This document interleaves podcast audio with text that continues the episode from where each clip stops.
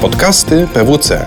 Odpowiadamy na istotne pytania dotyczące Twojej firmy: podatki, prawo, biznes, finanse i technologia. Nagrania są dostępne na pwc.pl łamane przez podcasty. Dzień dobry. Witam w nowym odcinku podcastów PWC.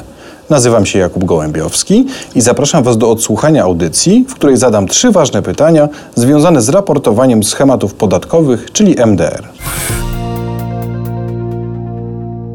Naszym gościem jest dzisiaj Robert Jurkiewicz, partner w dziale prawno-podatkowym PWC. Dzień dobry. Dzień dobry Państwu. Zacznijmy może od tego, że 14 listopada prezydent podpisał nowelizację ordynacji podatkowej i zgodnie z nowymi regulacjami obowiązkowe stało się przekazywanie informacji o schematach podatkowych. Chciałbym rozpocząć naszą rozmowę od tego, czym w zasadzie są, Robercie, schematy podatkowe.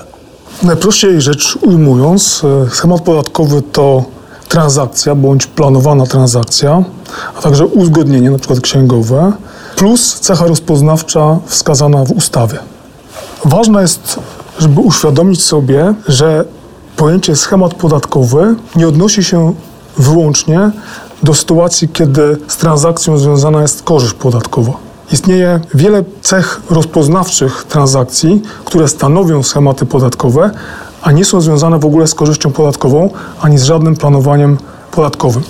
Jako przykłady schematów podatkowych związanych z korzyściami podatkowymi można wymienić uzgodnienie, czyli na przykład transakcje, gdzie promotor uprawniony jest do otrzymania od korzystającego success fee i jest właśnie korzyść podatkowa. Taki schemat podatkowy podlega raportowaniu przez odpowiednio promotora, a jeżeli promotor tego nie zrobi, zaniecha tego obowiązku, to przez samego korzystającego. Kolejnym przykładem schematu już nie obejmującego w sobie korzyści podatkowej może być schemat, w którym dochodzi do przeniesienia praw do trudnych do wyceny wartości niematerialnych i prawnych.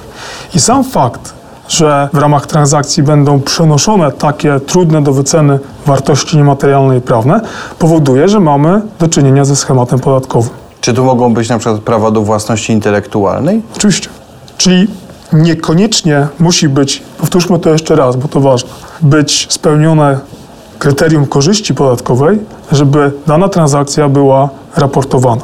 Jeszcze innym przykładem schematu podatkowego, który nie wymaga korzyści podatkowej, żeby transakcja stanowiła taki schemat i podlegała raportowaniu, jest uzgodnienie w którym występuje wpływ na część odroczoną podatku dochodowego, i czy to aktywa, czy to rezerwy, i ten wpływ przekracza w trakcie roku kalendarzowego kwotę 5 milionów złotych. Wystąpienie takiej sytuacji powoduje automatycznie uznanie danej transakcji bądź uzgodnienia za schemat podatkowy i taki schemat podatkowy może podlegać raportowaniu, w zależności też od tego, czy zostanie spełnione kryterium kwalifikowanego korzystającego.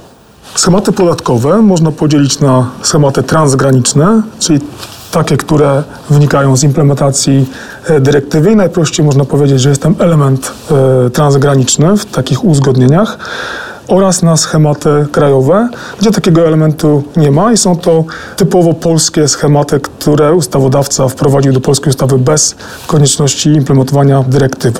Ważne jest również to, że polski ustawodawca wprowadził również obowiązek raportowania schematów podatkowych w odniesieniu do szerszej kategorii podatków. Nie tylko do podatku E, dochodowego, ale również do pozostałych podatków, między innymi do podatku VAT, akcyzy, jak i pozostałych podatków, na przykład PCC, e, podatek bankowy. Jeżeli tylko spełnione zostaną cechy rozpoznawcze i transakcja będzie posiadała te cechy, wówczas powstanie obowiązek zaraportowania. To kto będzie miał zaraportować, w jakiej roli, to jest już kolejny etap analizy tego zagadnienia. Czyli pierwszej kolejności należy dokonać identyfikacji schematu podatkowego, a dopiero potem dokonywać oceny, w jakiej roli występuje dany podmiot, co wiązać się będzie z różnym sposobem raportowania tych schematów podatkowych. Okej. Okay. W takim razie to jest temat, który już poruszyłeś i przejdźmy do kolejnego kroku. Kogo będą dotyczyły wymogi, o których rozmawiamy? Ustawodawca wskazuje na bardzo szeroki krąg podmiotów, które mogą być obarczone obowiązkiem raportowania. Wymienia wśród nich doradców podatkowych, biegłych rewidentów, radców prawnych, adwokatów, notariuszy, banki, pracowników banków, którzy doradzają klientom, ale oczywiście tutaj ustawodawca posługuje się sformułowaniem w szczególności i krąg tych podmiotów jest dużo większy niż by to wynikało z samej tej, tego wyliczenia. Oczywiście to nie są tylko osoby fizyczne, które wykonują te zawody, ale również osoby prawne zatrudniające takie osoby mogą potencjalnie być e, obowiązane do zaraportowania. I kluczowe znaczenie przy raportowaniu ma ustalenie roli, w jakiej dany podmiot będzie występował i raportował schemat podatkowy. Przypadku, gdy rola ta sprowadzać się będzie do udostępniania, oferowania pewnych uzgodnień, które mają cechy rozpoznawcze i dlatego są schematami podatkowymi, wówczas będziemy mówili o roli promotora. Natomiast w przypadku, gdy rola podmiotu będzie sprowadzała się do udzielania pomocy, wsparcia, porad dotyczących opracowania, wdrożenia do obrotu, organizowania, udostępniania do wdrożenia lub nadzorowania wdrożenia uzgodnienia, wówczas taki podmiot będzie podmiotem nazywanym wspomagającym przez ustawę. I oczywiście rola korzystającego to jest tego podmiotu, któremu jest udostępniane bądź u którego jest wdrażane uzgodnienie stanowiące schemat podatkowy. Kogo na pewno nie dotyczą te przepisy? Istnieje krąg podmiotów korzystających, których z pewnością nie dotkną przepisy E, w zakresie ujawniania informacji e, podatkowych. W sytuacji, kiedy dane uzgodnienie nie będzie miało cech transgranicznych, nie będzie spełniało kryterium transgranicznego, wówczas może być ono schematem podatkowym krajowym, natomiast istnieje możliwość, że takim schematem nie będzie w sytuacji, kiedy nie będzie spełnione kryterium kwalifikowanego korzystającego. Wiele schematów w ten sposób, które byłyby schematami podatkowymi, przez fakt niespełnienia tego kryterium takimi schematami się nie stanie. A kryterium to, zgodnie z ustawą, uważa się za spełnione, jeżeli przychody lub koszty korzystającego albo wartość aktywów tego podmiotu w rozumieniu przepisów o rachunkowości które są ustalone na podstawie prowadzonych ksiąg rachunkowych, przekroczyły w roku poprzedzającym lub w bieżącym roku obrotowym równowartość 10 milionów euro lub jeżeli udostępniane lub wdrażane uzgodnienie dotyczy rzeczy lub praw o wartości rynkowej przekraczającej równowartość 2,5 miliona euro. W takich przypadkach Przypominam jeszcze raz, jeżeli nie będzie spełnione kryterium transgraniczne, czyli nie będzie tego elementu transgranicznego, krajowe uzgodnienie nie będzie stanowiło schematu podatkowego z uwagi właśnie na to, że nie zostanie spełnione kryterium kwalifikowanego korzystającego.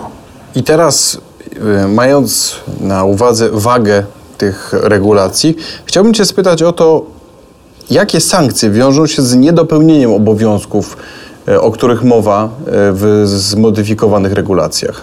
Sankcje są bardzo drastyczne, dlatego że ustawodawca za brak zaraportowania może nałożyć na osoby fizyczne, które taki obowiązek miały, a jego nie dochowały, karę grzywny do wysokości 20 milionów złotych. Oczywiście musi być tu wykazana wina, bo jest to kara wynikająca z kodeksu karno-skarbowego. Natomiast już sam fakt kwoty ewentualnej kary wymaga mocnego zastanowienia się, czy w danej organizacji, u danego przedsiębiorcy nie występuje ryzyko powstawania schematów podatkowych, które e, mogłyby być zaraportowane. Ja dodam tutaj bardzo ważną i istotną e, kwestię, że nie jest penalizowane oferowanie bądź wdrażanie schematów podatkowych. Penalizowany jest brak e, przekazania informacji, ujawnienia informacji o tym, że schemat zaistniał, został wdrożony, został udostępniony. To w takim razie reasumując, rekapitulując to wszystko, spróbujmy się zastanowić, czy mógłbyś nam powiedzieć, co przedsiębiorca może zrobić, e, aby maksymalnie działać zgodnie z tymi przepisami. Przede wszystkim powinien zidentyfikować ryzyko powstawania u niego schematów podatkowych. Tak jak powiedzieliśmy, schematy podatkowe to coś więcej niż tylko korzyść podatkowa, więc to ryzyko występuje praktycznie w każdej działalności. Czyli pierwszym ćwiczeniem, które należałoby wykonać, to zidentyfikować obszary funkcjonowania danego biznesu, gdzie mogą pojawiać się schematy podatkowe. W kolejnym kroku należałoby zastanowić się, w jakiej roli dany podmiot może występować. Najczęściej będzie to rola korzystającego, rzadziej wspomagającego. Ta rola będzie głównie zarezerwowana dla banków bądź innych instytucji finansowych, jak również na przykład biegłych rewidentów, notariuszy. Jeszcze rzadziej przedsiębiorcy będą spotykali się z rolą promotora, jakkolwiek ta rola jest możliwa i nawet sam ustawodawca to przewidział, między innymi w bankach, dla pracowników banków, którzy doradzają klientom. Oczywiście rola ta jest również w pewnym sensie dedykowana doradcom podatkowym, radcom prawnym i adwokatom, którzy e, doradzają klientom.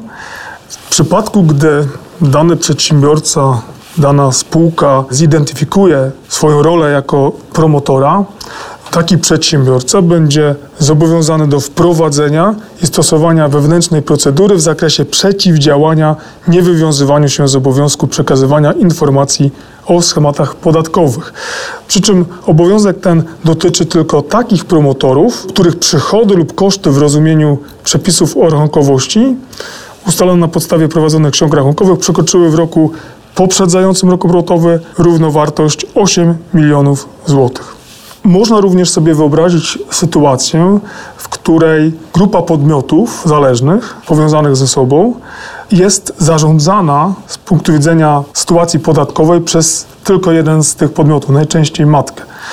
Wówczas osoby pracujące w takim podmiocie i doradzające tutaj spółce matce, ale jednocześnie doradzające innym spółkom zależnym z grupy, mogą być promotorami schematów podatkowych i to może dotyczyć zarówno ich samych, jak również samej spółki, w której pracują. Natomiast zgodnie z tym, co jest oczekiwane, jaka będzie praktyka w tym zakresie, która ma się pojawić w objaśnieniach podatkowych do tych przepisów, najprawdopodobniej doradca podatkowy bądź też pracownik, który nie będzie doradcą podatkowym, ale będzie zatrudniony w spółce, w której rozlicza podatki bądź jej doradza, przez sam fakt, że to robi, nie będzie uznany za promotora, ani nie będzie zarażał w ten sposób spółki. Natomiast spółka przez tę okoliczność będzie uznana za korzystającego. Wspomniałem przed chwilą, że Ministerstwo Finansów wyda objaśnienia podatkowe i tu też bardzo ważne jest to, żeby nawet jeżeli już teraz, i to rekomendujemy, dokonamy pewnej identyfikacji schematów podatkowych, ustalimy role, w których możemy występować, to z chwilą pojawienia się objaśnień należałoby dokonać aktualizacji tego, co w tej chwili założymy, przyjmiemy jako wytyczne i dostosować się do tych objaśnień, które planowane są na drugą połowę stycznia. Tu dla przypomnienia obowiązek raportowania schematów, które powstają po 1 stycznia, ten obowiązek powstaje w ciągu 30 dni od odpowiednio udostępnienia, zaoferowania bądź wdrożenia. W takim razie mając na uwadze y, poważne sankcje, które grożą za niedotrzymanie obowiązków nałożonych w ustawie, warto mieć wszystkie te kroki w pamięci. Bardzo dziękuję za wysłuchanie tego odcinka, a Robertowi za ciekawą rozmowę. Bardzo dziękuję. Podobał Ci się odcinek? Podziel się z innymi oraz śledź nasze kanały. Więcej podcastów PWC znajdziesz na stronie pwc.pl ukośnik podcasty oraz w aplikacjach iTunes i Google Music. Do usłyszenia w kolejnym odcinku.